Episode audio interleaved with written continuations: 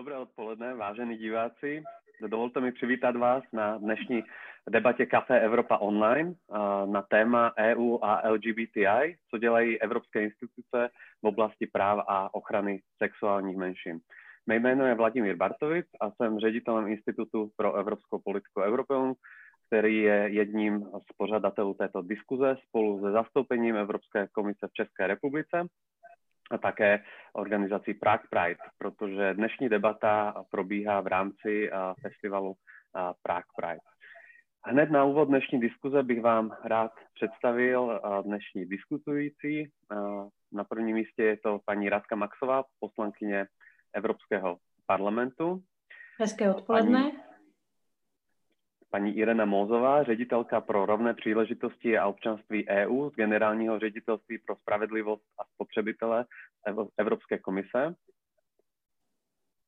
A Česlav Válek, předseda Prague Pride a šéf iniciativy Jsme fair, také lidskoprávní aktivista. Jak jsem zmínil, jak jsem zmínil,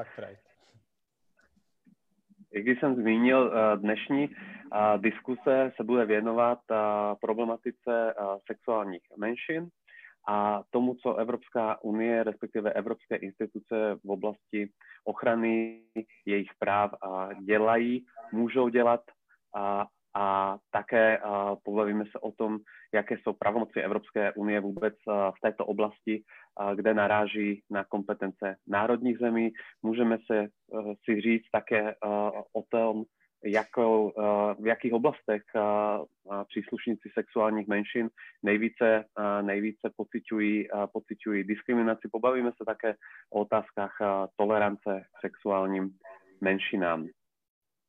Vy jako diváci, kteří nasledujete na sociálních médiích, můžete klást otázky a to prostřednictvím komentářů pod, pod videem.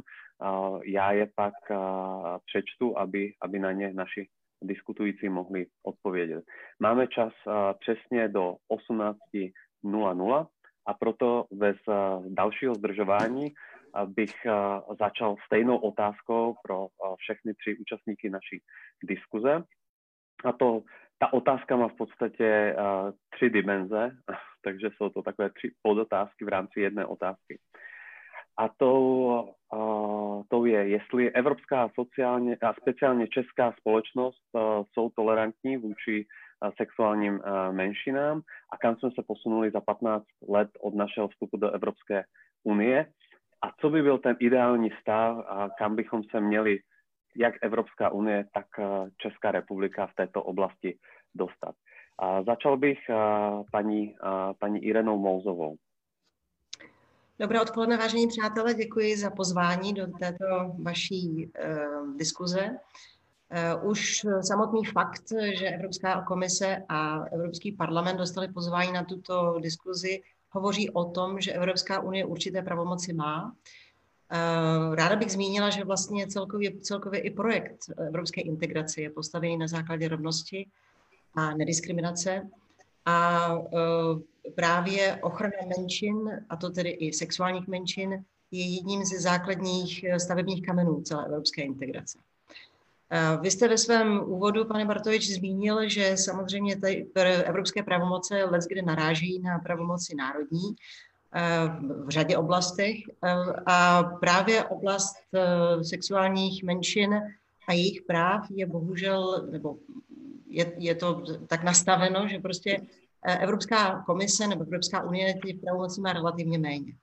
Sice jsou základní práva chráněna eh, ve smlouvách a rovněž tedy základní listinou lidských práv, eh, chartou, ale ty pravomoce výkonné tady většinou chybí. Máme po roce 2000 celou řadu různých směrnic a direktiv, které zakotvují rovnost v různých oblastech, ale ty oblasti jsou bohužel omezené většinou na oblast pracovní. A právě ty oblasti, eh, ve kterých jsou eh, práva chráněna na národní úrovni, to jsou oblasti třeba v, v, eh, oblasti vzdělávání, oblasti zdravotnictví a tak dále, nejsou upraveny na evropské úrovni. My jsme v roce 2008 představili takovou takzvanou horizontální směrnici, která by měla tento deficit právní odstranit a zakotvit právní ochranu všech menšin ve všech oblastech soukromého i společenského života Bohužel tato direktiva, tato směrnice je v tuto chvíli na, zablokovaná členskými státy. Nepodařilo se nám získat jednomyslnou podporu členských států a již v podstatě 12. rokem se snažíme negociovat s každým předsednictvím, abychom tento právní předpis posunuli z, ze stavu návrhu do stavu přijaté legislativy. Takže do té doby, dokud tento návrh neprojde, eh, bohužel ta právní ochrana není úplná, je tedy děravá na evropské úrovni a musíme se spolehat na to, že členské státy eh, vlastně tu ochranu zajistí na národní úrovni.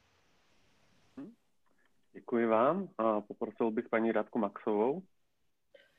Já bych navázala na paní Mozovou. Eh, já tedy nemám takové zkušenosti jako ona, ale eh, velmi intenzivně vnímám, že pro jak Evropskou komisi, tak pro Evropský parlament je otázka rovnosti velmi důležitá, řekla bych, že je skoro nejdůležitější, eh, neboť od nás poslanců je tam velký tlak, aby otázka rovnosti, ať je to otázka rovnosti žen, rovnosti ras, rovnosti pohlaví, rovnosti LGBT, byla i nějakým způsobem zapracována do, dá se říct, víceletého finančního rámce, navázání vlastně spojení a i do těch vnějších smlouv třeba se zeměmi třetího světa.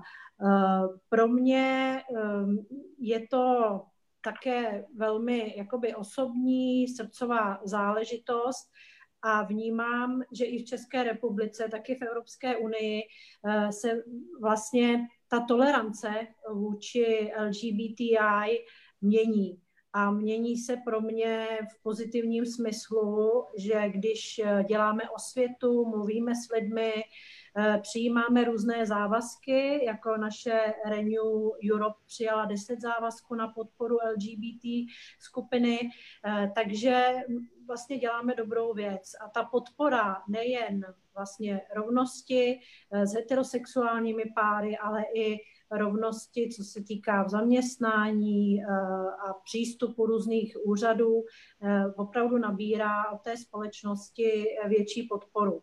Eh, kdybychom o tom nemluvili, kdybychom neposílali možná rezoluce, nedostávalo se to mezi lidi, nedělali se průzkumy, tak ta otázka je zapadnutá, vlastně se nikam neposuneme. Takže já vnímám hlavně i v té České republice, že za těch 15 let, o kterých vy jste mluvil, se to i díky různým iniciativám, jako je Jsme Fair, Prague Pride, eh, hodně eh, pozitivně vyvíjí. Děkuji. A teď eh, ty Česlave, jaký je tvůj názor na to, kam se česká a evropská společnost v rámci tolerance vůči osobám LGBTI posunula? Tak ještě jednou dobrý, dobré odpoledne tady ze streamovacího studia Prague Pride a streamovacího studia, protože desátý ročník Prague Pride je live, což znamená, že každý den budeme streamovat ze dvou studií pět hodin vysílání. A teď k té otázce, Vlado. Já si myslím, že česká společnost je více než tolerantní, je lhostejná vůči LGBT lidem, což možná je skoro největší nepřítel jakémukoliv zlepšení té naší situace. Když se podíváme na čísla, které vyšly z, z různých průzkumů veřejného mínění, tak pouze 11% Čechů a Češek si myslí, že LGBT lidé v České republice jsou diskriminováni. Přičemž ta realita je um, diametrálně jiná. Tři čtvrtiny LGBT lidí v Čechách nějakým způsobem ve svém životě zažilo uh, diskriminaci či, uh, či uh, činy z nenávisti oblasti. Když se podíváme na uh, legislativní či um, politickou úroveň, uh, tak tam ta lhostejnost až číší. Uh, teď přece poslední uh, legislativní úprava, která uh, byla přijata uh, Českým parlamentem a která nějakým způsobem zlepšila kvalitu života uh, LGBT lidí v Česku, byla v roce 2009 přijetí antidiskriminačního zákona. Od té doby vláda ani parlament nepřijali uh, žádný zákon či žádnou politiku, která by alespoň trochu se snažila o zlepšení situace uh, gayů, lezeb, trans či bisexuálních lidí v Čechách. A podívejme se třeba na projednávání zákona o manželství pro všechny. Dneska je 783 dnů od předložení zákona. Paní Maxová byla pr- e, e, hlavní předkladatelkou toho zákona a poslanecká sněmovna do dnešního dne o tomto zákoně nehlasovala ani v prvním čtení. Toto je ostuda. To nelze nazvat ani tolerancí. To je opravdu o hostejností. A kde bychom se chtěli dostat, já myslím, že bychom se chtěli dostat tam, aby česká společnost byla respektující vůči LGBT lidem, což znamená, abychom byli plně zrovnoprávnění jako ostatní. Nechceme žádný extra boost, chceme, aby k nám stát a vláda přistupovala stejně jako ostatním lidem.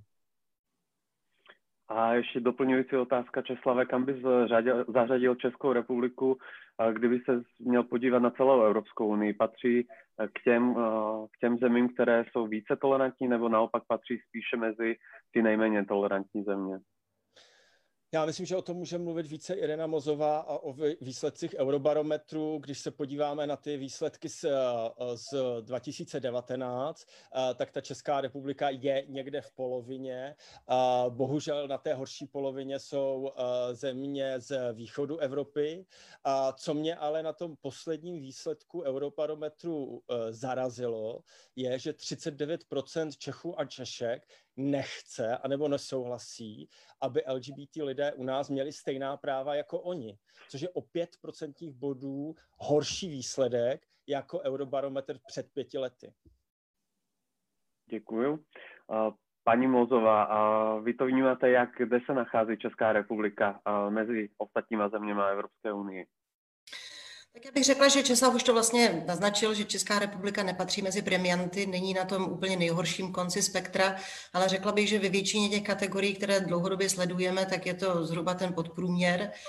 Eh, tam, kde Evropská unie je v celku navyšuje vlastně mezi těmi jednotlivými eurobarometry, což je většinou otázka sedmi let, tak eh, navyšuje třeba o 5 až 10% Česká republika dotahuje, ale také právě maximálně o těch 5% A dokonce v jedné konkrétní oblasti, eh, a to eh, jsme se ptali, zda by otázky rozmanitosti měly být součástí školních osnov a školních materiálů, tak tam dokonce Česká republika na rozdíl od ostatních států nebo od průměru Evropské unie dokonce poklesla.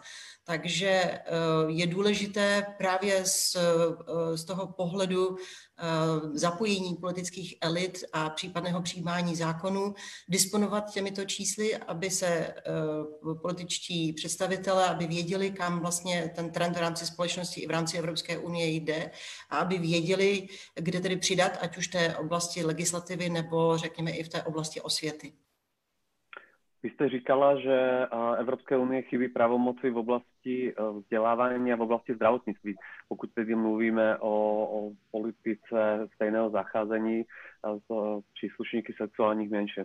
A kde teda pravomoci má? Jestli můžete tohle blížeji osvětlit. Ve, ve kterých oblastech jsou sexuální menšiny právem Evropské unie a institucemi Evropské unie chráněny?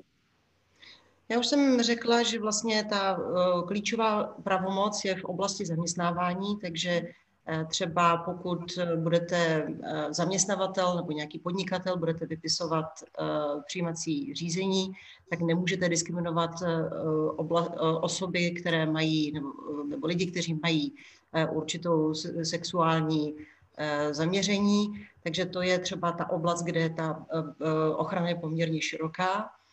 Eh, máme teď eh, novou eh, směrnici, která umožňuje i určité uznávání dokladů, které jsou vydávány jinými členskými státy, ale nikoliv, nikoliv uznat například manželství, které bylo uzavřeno v jednom státě, manželství v druhém státě.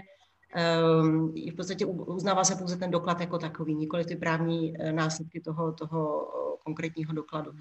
Máme teď nové pravomoci také v oblasti audiovizuálních eh, médií, kde můžeme, eh, můžeme potírat eh, ty projevy nenávistných, nenávisti vůči sexuálním menšinám, ale jak už jsem řekla, většina těch pravomocí v oblasti nediskriminace, v oblasti zdraví, školství a tak dále, rodinného práva, tak to jsou pravomoci, které spadají do výročné kompetence členských států.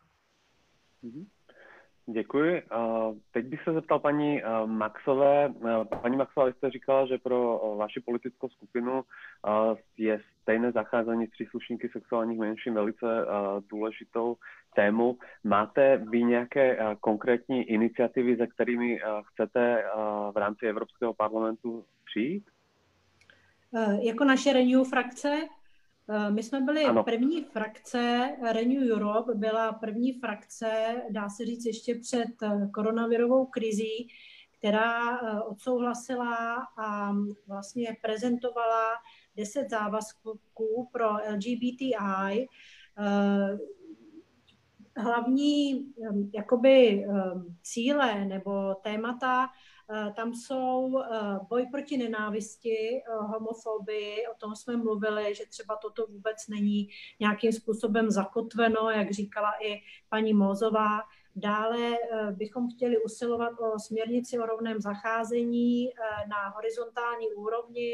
Taktéž o tom mluvila paní Mozová. Bohužel směrnice je samozřejmě 12 let nebo cca blokována a v podstatě v každém dokumentu, eh, který přijímá Evropský parlament, je ehm, volání po tom, aby Evropská rada toto odblokovala buď to odblokovala nebo schodila pod stůl a začala práci na novém dokumentu, protože chápeme, že 12 let je nějaká doba, ale určitě je potřeba se tady s tím pohnout, protože bez toho se nepohneme. Takže to je pro nás poměrně zásadní a v každém evropském dokumentu, v každé rezoluci, ať se to týká žen, LGBT a dalších věcí, myslím, že to bylo i teď ehm, ve víceletém finančním rámci, že je potřeba odblokovat tuto směrnici, která tam leží 12 let. Um, a já tomu teda upřímně řečeno nerozumím. Dále tam máme podporu rovných práv, práv duhových rodin v rámci celé Evropské unie, protože na ty rodiny, dá se říct, se někdy zapomíná. Ehm, máme již hodně dětí v rodinách, které vyrůstají, ehm, nemají také stejná práva, eh, mají pouze stejné povinnosti a nemají stejnou ochranu ty děti. Takže ta podpora těch duhových rodin od nás Renew eh, je velmi intenzivní.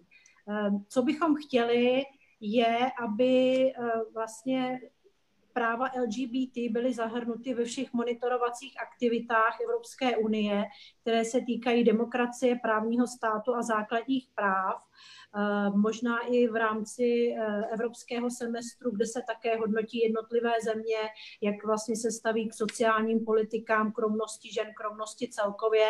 Eh, myslím si, že to má šanci projít do té semestrální zprávy, aby to byl jeden z bodů rovnost. Pak máme, nebo vnímáme i to, že Evropská unie v rámci své demokracie a své liberálnosti ve většině zemí vlastně se stává takovým bezpečným útočištěm eh, eh, LGBT žadatelů o azyl, tak aby i tady v tom eh, jsme byli takovou otevřenou společností, protože i my v Evropském parlamentu vidíme, co se děje v některých zemích s touto skupinou, která k nám vlastně přichází žádat o azyl.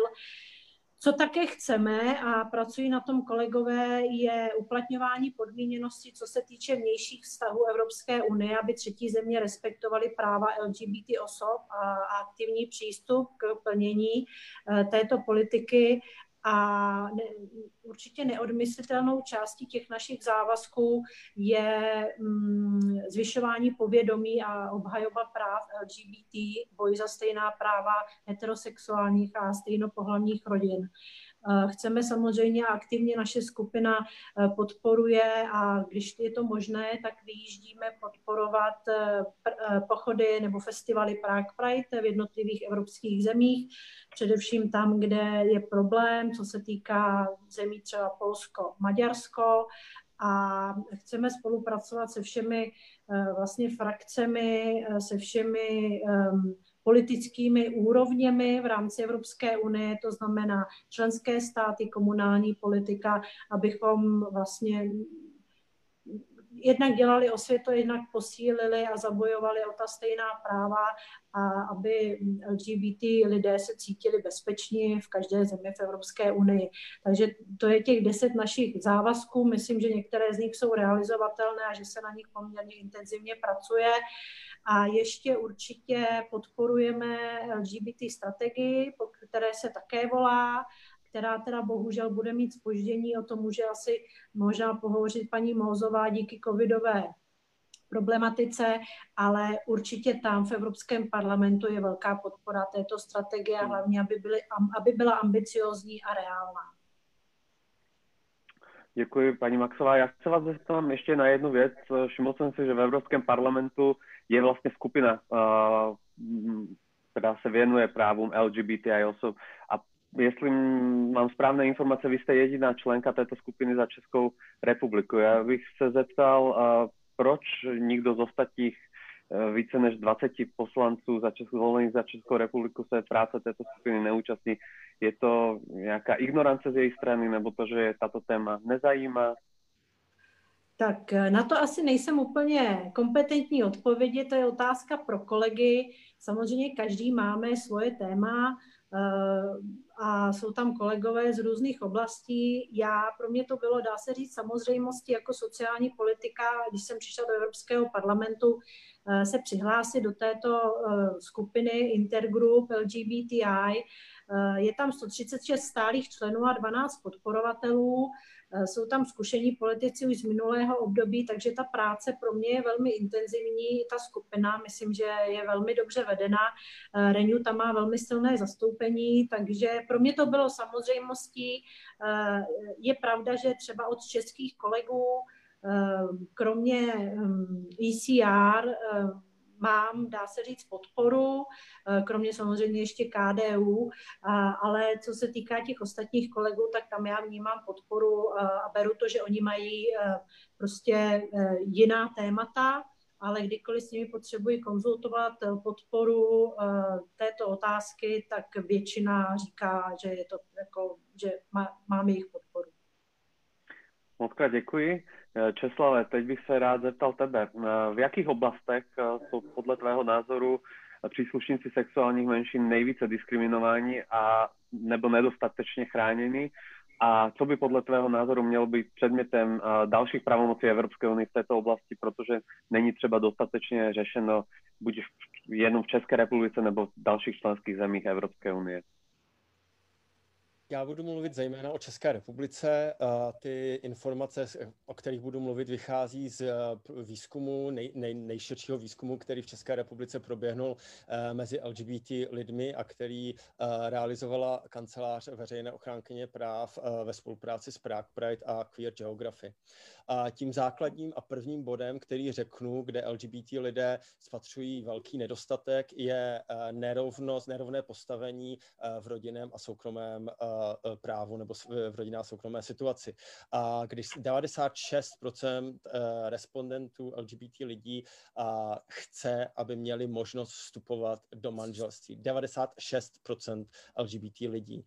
A 67% Čechů a Češek toto také podporuje. A je to velká podpora celé společnosti a když, já už jsem tady o tom mluvil, když se podíváme na politickou akci, tak před 783 dněmi skupina poslanců předložila novelu uh, změny občanského zákonníku, která by umožnila manželství uh, pro gay a lesbické páry a dokonce vláda pod vedením Andreje Babiše tohle to podpořila. Andrej Babiš jako premiér sám uh, v, médiích i v, v, na sociálních sítích to manželství pro všechny podpořil. A kde jsme? Čekáme stále na hlasování v prvním čtení. To, jak už jsem tady zmínil, je vlastně velká ostuda. Proto dnešním dnem spouštíme online petici na www.smefair.cz, kde lidi, kteří chtějí, aby tento zákon prošel, tuto online petici mohou pod, uh, uh, podepsat. Je to další naše vlastně bezradné volání političkám a politikům, aby tady tuhle tu konkrétní akci udělali a přijali tento zákon, protože ten zákon pomůže pomůže konkrétním lidem, není to nějaká akademická debata. Když se podíváme na další oblasti, už to tady bylo zmíněno, oblast školství, no vlastně homofobie ve školství. Spolek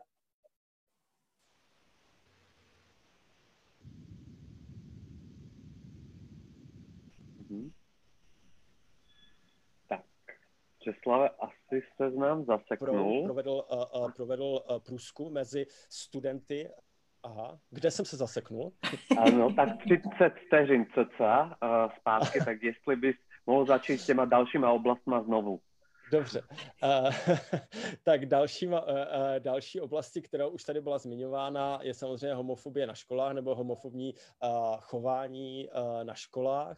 Uh, spolek Proud provedl studii mezi studenty a studentkama a tam se ukázalo, že naprosta většina LGBT mladých lidí zažila homofobní či transfobní jednání či výroky. Co je horší, že 40% těchto těch výroků nebo jednání pochází od učitelů nebo učitelek. To je opravdu, opravdu tragické. Náš spolek provozuje poradnu www.zbarvouven.cz, která pomáhá pomáhá lidem při jejich coming outu a od jeho, jejího spuštění v roce 2015 se na nás obrátilo tisíce mladých lidí, který tenhle ten coming out uh, řeší v rodině, ale i ve školách. Uh, uh, a jsou tam i uh, vlastně docela značné, značný počet suicidálních případ, teda případů uh, dětí, které přemýšlí nebo mají su, suicidální tendence. Další oblasti, o které uh, se výzkum veřejné ochránkyně práv zmiňuje, je pracovní prostředí. 51% LGBT lidí v Česku se v práci nevyautuje. To znamená, v té práci skrývá, kým je, není sám sebou nebo sama sebou a tím pádem nemůže odvádět vlastně stoprocentní pracovní výkon a není v té práci šťastná. A ona ta chiméra, že máme oddělovat práci od soukromého života, už dál, dávno neexistuje. Prostě polovinu svého života strávíme v práci a máme být v té práci sami sebou. No a poslední oblast, která už tady taky byla zmiňovaná a která je velkým problémem u nás v České republice, jsou trestní činy z nenávisti. Trestní český trestní zákon nechrání LGBT lidi od trestních činů z nenávisti. A podle toho výzkumu 91% trestních čin, nebo činů z nenávisti, kterých my jsme byli nějakými objekty, nejsou hlášeny na policii. A to proto, že buď to nevěříme, že policie je vyšetří, anebo se sami obáváme, že ty, eh, tyto činy nejsou uh, dostatečně závažné. Je to taky o nějaké emancipaci nás jako LGBT lidí, že musíme s těma, uh, s těma, těma útokama na policii, případně na injusticí, která v, v těchto těch kauzách lidem pomáhá zajít. Děkuji Česlave, ty si zajímavě popsal všechny ty nejproblematičtější oblasti, možná kromě té poslední, to zároveň oblasti, kde nemá ani Evropská unie pravomoce a e, to znamená v současnosti e, nemá možnost přímo zasáhnout ale přesto bych se zeptal uh, paní Mouzové, uh, i když Evropská unie nemá pravomoci v nějaké, v nějaké oblasti rozhodovat uh, nebo vysloveně provádět politiky, tak určitě uh, jsou další věci, které mimo takto striktně stanovené pravomoci dělat uh, chce a, a dovede. Takže jestli byste nám mohla o, o, o těchto programech říci více. Obávám se, že formát tohoto pořadu mě neumožní uh, dát k dispozici všechny ty poznatky, které v této oblasti máme. Uh, samozřejmě uh, vy jste, pane Bartoševiči, začínal legislativou, pod kterou je právě Evropská unie většinou vnímána. A je pravda, že právě v té oblasti, kde vlastně ta legislativa je platná a máme možnost působit v té oblasti pracovní, tak například i v České republice ta tolerance je téměř na evropské úrovni. Eh, což znamená, že mít eh, LGBT a eh, člověka, co by kolegu, nevadí téměř 70% Čechů, což bych řekla, že je opravdu tedy na standardní v Evropské unii. Ale bohužel, nebo přesto, že nemáme ty, ty právní kompetence v, v většině oblastí, které se dotýkají bezprostředně života LGBT lidí, můžeme toho hodně dokázat i mimo tu právní dimenzi. Už v roce 2015 Evropská komise přijala vlastně poprvé takový akční dokument, jmenovalo se to seznam opatření v různých oblastech, a kde vlastně takovou tou, tou soft cestou se snaží pracovat jak tedy s členskými státy, tak e, i s dalšími partnery, třeba s biznesem, e, na to, aby se, e, aby se situace LGBT lidí zlepšila. A dosáhli jsme velkých kroků A ta opatření, která přijímáme, jsou třeba sdílení dobrých zkušeností. Tady Česlav zmínil ta homofobní chování ve školách, takže třeba jsme zorganizovali eh, seminář pro všechny členské státy, kde právě eh, mohli představit různá opatření v oblasti potírání homofobie na školách a to, jakým způsobem zamezit vlastně to dokonce eh, i homofobní šikaně. A tak to je třeba jedna oblast, kde sázíme na ty dobré na tu dobrou praxi jednotlivých členských států a snažíme se tu praxi šířit. Rovněž v té otázce strukturálních reform, ať už třeba právních nebo nějakých strukturálních opatření, monitorujeme, jakým způsobem členské státy ty, ty vlastně upravují jednotlivé, jednotlivé sféry života LGBT a lidí a snažíme se opět tedy hledat ty lepší praktiky, praktiky a e, šířit je, e, šířit je do těch států, ve kterých třeba ještě nejsou úplně e, zaved, zavednuté. Um, zorganizovali jsme celou řadu kampaní na to, aby se ty problémy, kterým čelí LGBT a lidé v jednotlivých členských státech, tak aby byly pochopeny tou majoritní společností aby zároveň ta majoritní společnost se cítila méně ohrožena tím, že třeba právě otázkám diskriminace LGBT a lidí je věnována pozornost. To je, myslím, velice důležité. Eh, zaměřili jsme se i třeba na to, jakým způsobem, jak těžké je pro mladého člověka eh, výjít ven eh, se svojí osobní zkušeností a e, šíříme tyto, tyto zkušenosti nebo respektive ty problémy opět mezi většinovou společností, tak aby pochopila, jak s jakými problémy se LGBT a lidé potkávají. A na neposledním místě musím zmínit zároveň i financování, protože každý rok e, přidělujeme více než 4 miliony e, eur v různých grantech, ať už tedy na podporu činnosti organizací, která, které pomáhají, jako třeba Czech Pride, LGBT lidem, ale i na uh, organizaci různých konferencí, případně i uh, zpracování materiálů, které potom mohou být šířeny ve všech uh, zemích Evropské unie. Ještě možná bych velice krátký komentář na to, co říkala paní poslankyně Maxová. Chystáme teď, protože seznam opatření měl vlastně platnost do loňského roku. My jsme v letošním roce opublikovali vlastně poslední zprávu za těch pět let, kde jsme ukázali, kam jsme se posunuli, tedy ne my jako Evropská komise, ale vlastně členské státy. Máme novou strategii eh, rovnosti pro LGBT a lidi a uh, mohu vás tedy potěšit, paní poslankyně, protože přesto, že čelíme velkým problémům i kvůli právě COVID-19, tak ta strategie nebude spožděná a chystáme se ji přijmout uh, v první polovině listopadu, tak, abychom ji mohli představit už během německého předsednictví. Takže Super. doufáme, že to stihneme. Super. Moc krát děkuju. děkuju. My jsme teď eh, přibližně v polovině naší eh, diskuze, proto bych eh, dal prostor teď už otázkám od diváků a zároveň bych chtěl ostatní diváky vyzvat, aby, aby pokládali otázky, pokud je něco zajímá, my si je pak přečteme. Tak hned první otázka není určeno komu přímo směřuje, ale uh, pan Jiří Lacina se ptá, dobrý den, čím si vysvětlujete přetrvávající netoleranci či lhostejnost vůči LGBTI na české i evropské úrovni? Tak nevím, kdo z vás by chtěl odpovědět, Česlave nebo chtěl bys? Uh, já můžu trochu začít. No já už jsem to tady těma číslama uh, trochu uh, nastěňoval. Uh, myslím, že um, o ta lhostejnost je založena v, tom, v té neznalosti uh, LGBT lidí. A Michal Pitoňák z Queer Geography má takovou teorii, že tam, kde více jak 50% společností zná osobně někoho z nějakou lesbu, geje, uh, bi nebo trans osobu, a tak vlastně uh, se ten respekt vůči LGBT lidem posouvá a zároveň ten legislativní či politický rámec uh, se zlepšuje natolik, že ta kvalita života je po, uh, LGBT lidí je podobná kvalitě života většinové společnosti. U nás jsme stále pod těma 50%, sice těsně, myslím, je to nějakých 45 nebo 46%, ale stále. A možná tohle to vysvětluje, proč tahle ta neznalost většinové společnosti nás, LGBT lidí, vytváří jak, jakousi lhostejnost nebo možná i předsudky. Proto uh, nějaký vzkaz pro nás, gay, lesby, bi nebo trans osoby zní, v podstatě se musíme autovat, musíme se autovat uh, na, na, na, na každém okamžiku svého života, i když nám to přijde absurdní, ale tím, že nás ty lidi poznají, že jsme lidé z masa a kostí, stejně jako oni, a tak zač, začnou nás vnímat stejně jako sebe. Díky Česlave. Já navážu na to další otázku, protože Dominik Hubený se ptá, jaký je rozdíl veřejného mínění v Praze a ve zbytku České republiky. To znamená, jestli v Praze tady nežijeme ještě k tomu v určité bublině sociální. Praze se žije blaze.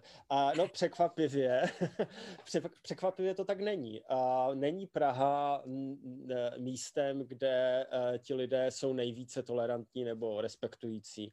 Um, jestli si to vzpomínám, a já ty čísla před sebou nemám, uh, ale jestli si to vzpomínám uh, správně, tak myslím Hradec Králové nebo Liberec je na tom o trochu líp než samotná Praha. Ale fakt je, že do Prahy uh, uh, je tady jakási vnitřní migrace LGBT lidí, protože Praha jako velkoměsto naskytuje jakousi LGBT infrastrukturu eh, a také anonymitu pro ty LGBT lidi a můžou prostě eh, před tím třeba homofobním prostředím malého města či vesnice utéct do Prahy. Díky moc.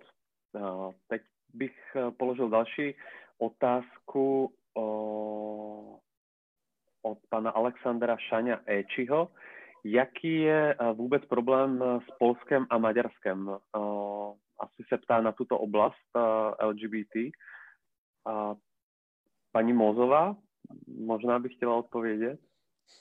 Tak já nejsem politik, takže mě, co by úředníci Evropské komise, nás na to odpovídá hůře.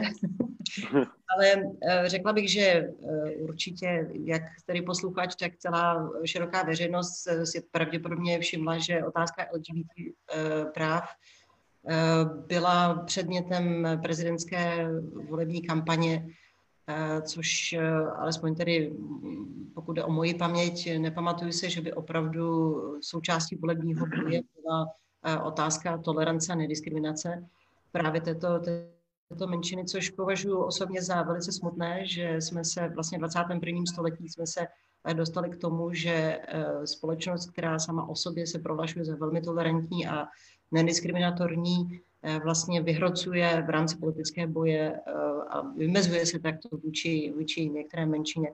Samozřejmě otázka těch LGBTI free zone je něco, s čím jsme se také v nedávné evropské historii ještě nesetkali. Evokuje to bohužel určité špatné zkušenosti z dávné historie, takže eh, právě my jako Evropská komise, která má chránit vlastně ty základní hodnoty, na kterých je Evropská unie postavená, se tu situaci monitorujeme velice zblízka. A možná, že jste zaznamenali, že um, některé, ty, uh, některá ta města, která žádala v poslední době o granty Evropské komise, tak jim ty granty nebyly přiděleny právě z toho důvodu, že vlastně diskriminovali své občany, kteří patří, kteří patří k této sexuální menšině.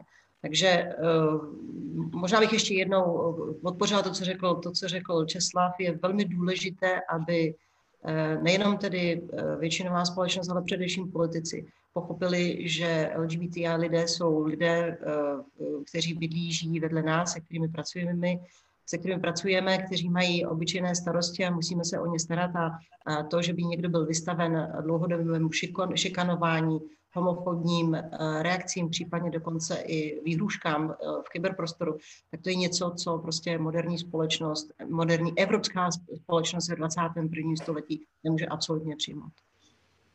Já si bych mohla doplnit no. Eh, trošku za Evropský parlament, za ty politiky. My to hodně hlídáme, ta vnitřní skupina pro LGBTI. A jakmile se něco šustné proti této skupině, ať jsou to free zóny a ať to je v Maďarsku vlastně e, změna maďarského zákona o uznání genderové identity v úředních dokumentech, ať to byl zákaz diskuze o genderové identitě na vzdělávacích institucích v Rumunsku, tak okamžitě mobilizujeme síly, e, posíláme dopisy komisi, posíláme do, dopisy představitelům v jednotlivých státech a očekáváme akci.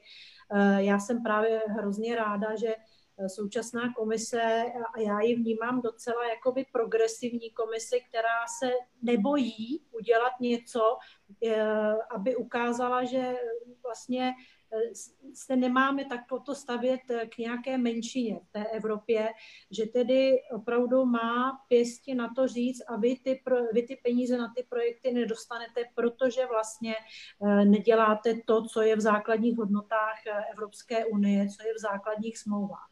Eh, samozřejmě to bude určitě bych na dlouhou tráť, nepředpokládám, že by si to Polsko nechalo líbit, ale už ten signál, že jak Evropská komise, tak Evropský parlament chce, aby ta lidská práva a ty základní hodnoty rovnosti byly dodržovány ve všech oblastech, jak teda k získávání peněz, tak eh, ke spolupráci a tak dále. Takže my jako politici opravdu to hlídáme a dá se říct, že tlačíme na Evropskou komisi různými dopisy, rezolucemi a ona je tím zavázána a má vlastně s námi interaktovat, aby, aby se nedělo to, co se děje. Uh, jestli bych mohl, Mm-hmm. Můžu jenom k tomu něco dodat, protože ano. nejsem ani úředník, ani politik, ale uh, LGBT aktivista. A jednak bych chtěl zatleskat Evropské komisi, že přistoupila k tomu kroku nefinancovat obce, které se uh, označily jako LGBT zóny. Ale druhá jsem chtěl říct si, že to, co udělal prezident Duda v té uh, předvolební kampani, je hrozně tragické. To, aby získal pár bodů ve, ve volebním výsledku a uh, vypustil démony, ne, nenávisti vůči jedné skupině lidí, vůči LGBT uh, lidem, uh, mělo tragické důsledky. Lidi, uh, uh, lidi uh, spáchali sebevraždu, nebo uh, jsme viděli fotky, kde označovali tady bydlí LGBT lid, uh, lidé. Uh, to, já nevím, jestli si to Duda uh, věděl nebo nevěděl, nebo očekával, že tohle to spustí, ale spustil vlastně vypustil démony nenávisti, který jen tak se nepodaří zastavit. A já se jenom, já jenom doufám, že u nás, kdy, když, jelikož máme před volbama regionálníma a za chvilku budou parlamentní, že některé uh, populistické strany se uh, nebudou tady jakoby učit uh, z těchto lekcí v Polsku. Já mám obavy, že už jedna strana u nás jede tuto kampaň. Bohužel.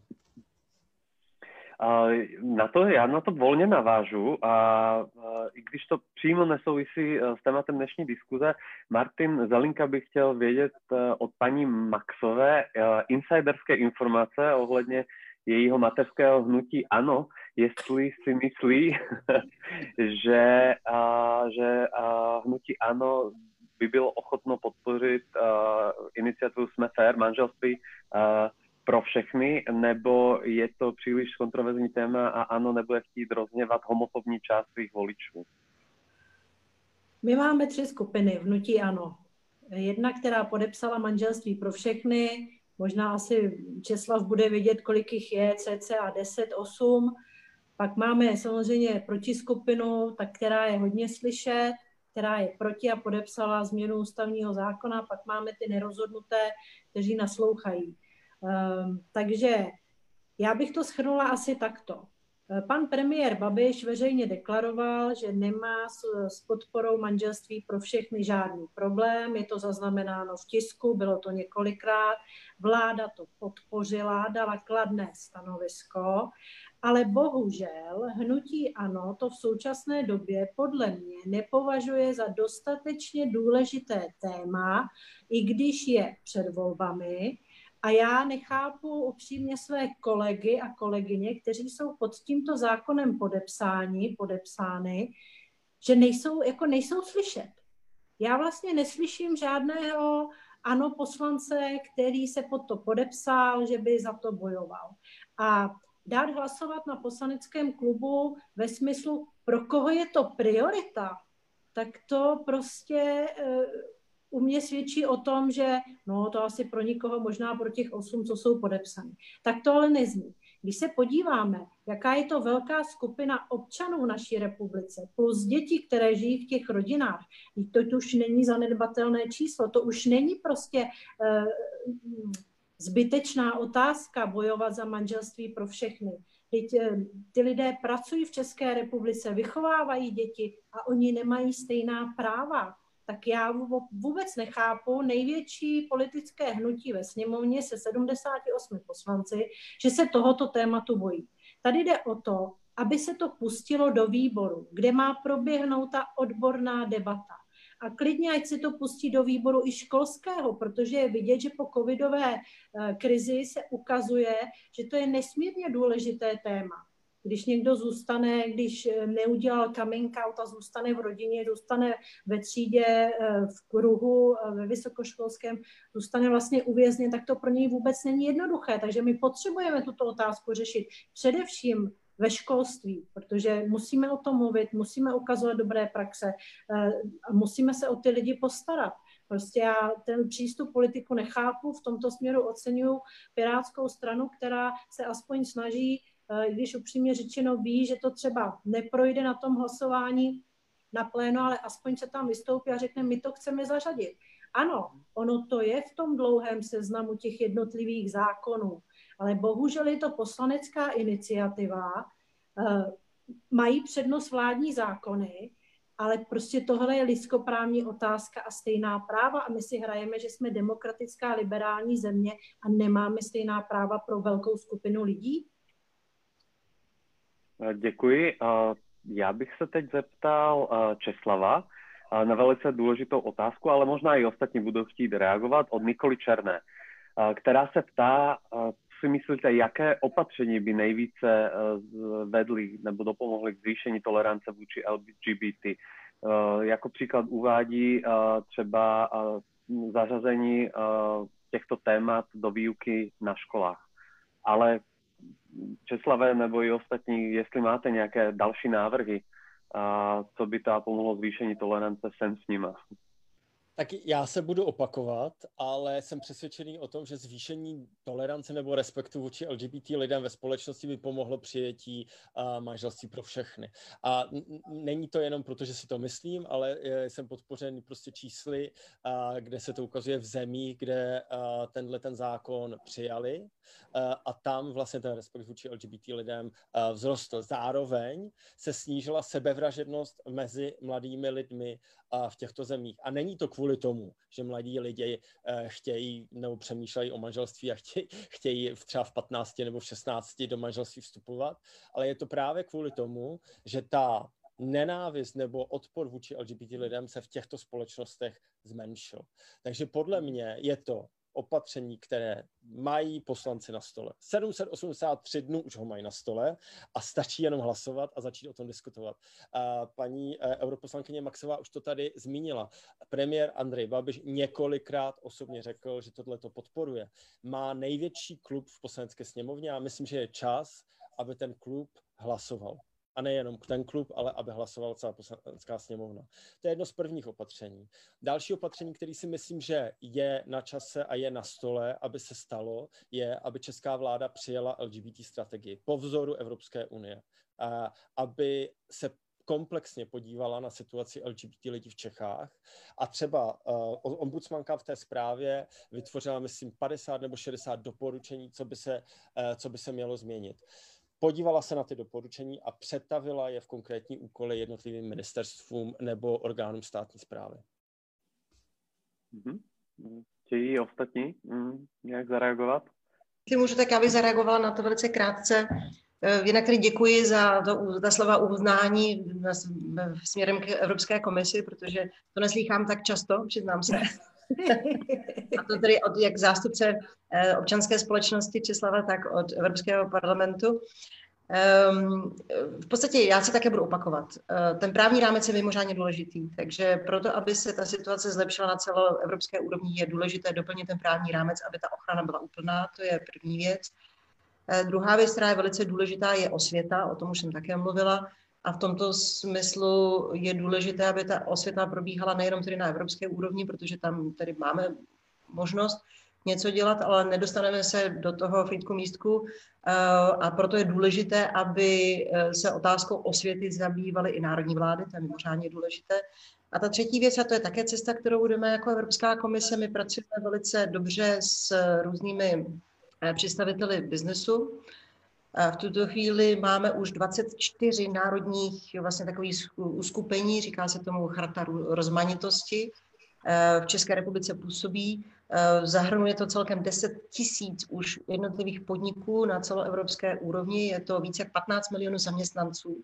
A ukazuje se, že ty podniky, ve kterých je vytvořeno kvalitní prostředí, rozmanité prostředí, které umožňuje každému se cítit dobře, nebýt uh, šikanován. Uh, umožňuje zároveň tedy využít uh, ten potenciál toho pracovníka, aby se v podstatě vede i k lepším výkonům té společnosti.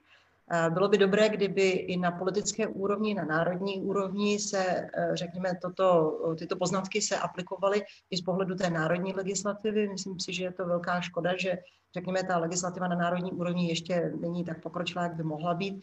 Jinak pro doplnění obrázku už ve 13 zemích Evropské unie byl přijat zákon eh, o eh, umožnění vlastně manželství pro všechny a je pouze šest států Evropské unie, které vlastně nemá eh, nějakým způsobem zakotveno to právo osob stejného pohlaví žít společně a mít zároveň tu, tu právní jistotu.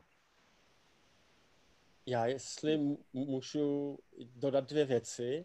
A to je ten trestní zákonník a vlastně ochrana LGBT lidí před uh, trestními činy z nenávisti. Teď v poslanecké sněmovně leží otevřený trestní zákonník a myslím, že uh, to je dobrá šance uh, toto napravit.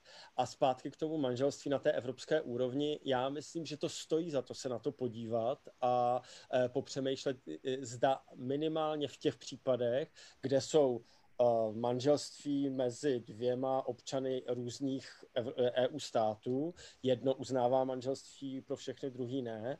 A zda tam někde nevstoupit. Z mého případu samotného, já mám manžela Holandiana, vím, že můj manžel právě protože žijeme v Česku je krácen na svých právech, protože jsme se vzali v Holandsku, ale tady nám to Česká republika neuznala. Tak na to můžu reagovat opět, je to otázka těch národních a evropských kompetencí. Eh, bohužel vlastně ten článek eh, základních smluv, eh, o kterými se opíráme v té oblasti nediskriminace, vyžaduje bohužel jednomyslnost při hlasování v radě, což znamená, že pokud jeden či dva státy, teď nebudu na někoho ukazovat prstem, ale ta situace v, bohužel v radě je celkem evidentní, že jednomyslně my se žádného nového právního instrumentu v nejbližší době pravděpodobně nedobereme ale eh, pomáhá velice zajímavě tedy Evropský soudní dvůr, protože třeba rozhodnutí případu pana Komana umožnilo tedy uh, změnit uh, tu praxi v členských státech a umožnit vlastně občanovi třetí země, tedy neevropské, se usídlit země Evropské unie v případě i v případě sňatku stejného pohlaví.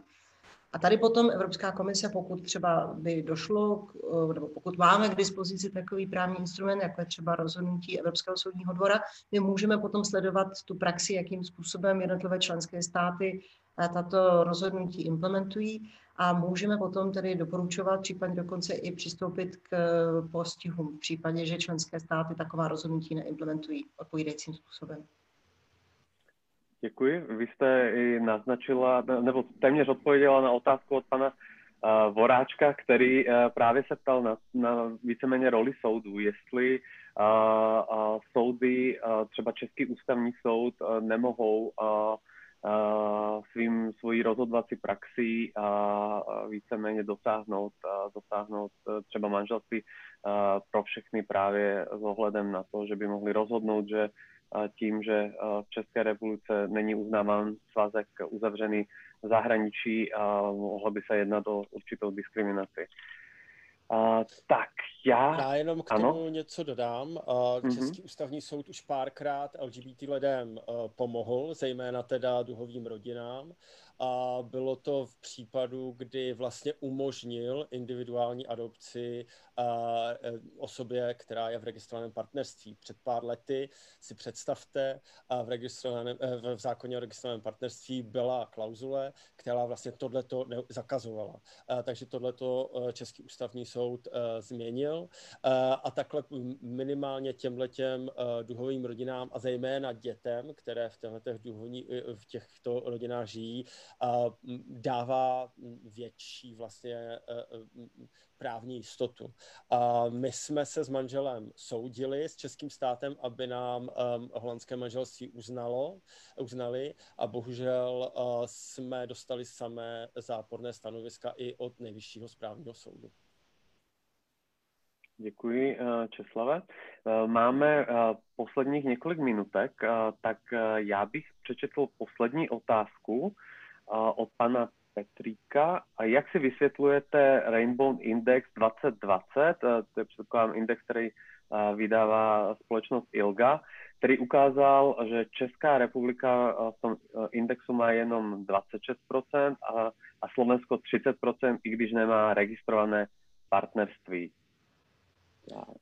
Já už jsem to tady trochu zmiňoval. Ten Rainbow Index je postavený na uh, legislativních a politických opatřeních, která, které te vláda a parlament přijímá.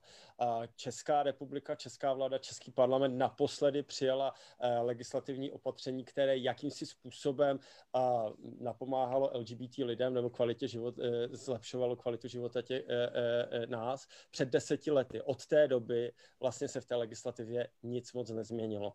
Ta ILGA Europe tam má několik několik kritérií. Jedno z nich je ta, eh, ta oblast toho soukromého a eh, rodinného práva, ale jsou tam právě trestné činy, je tam pracovní právo, ochrana před diskriminací a tak dále.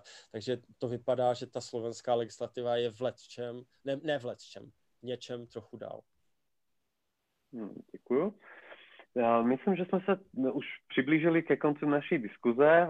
Vyčerpali jsme v podstatě všechny témata, odpověděli jsme na všechny otázky. Ještě nám přišel před chvílí jeden komentář od pana Kaja Crowleyho, který říká, že co by pomohlo, je osvěta mezi dospělými učiteli, lékaři, sociálními pracovníky a tak dále, aby člověk jako já, žijící v krajském městě, nemusel tyto lidi extra vzdělávat a vysvětlovat, čím žije a co mu přijde normální.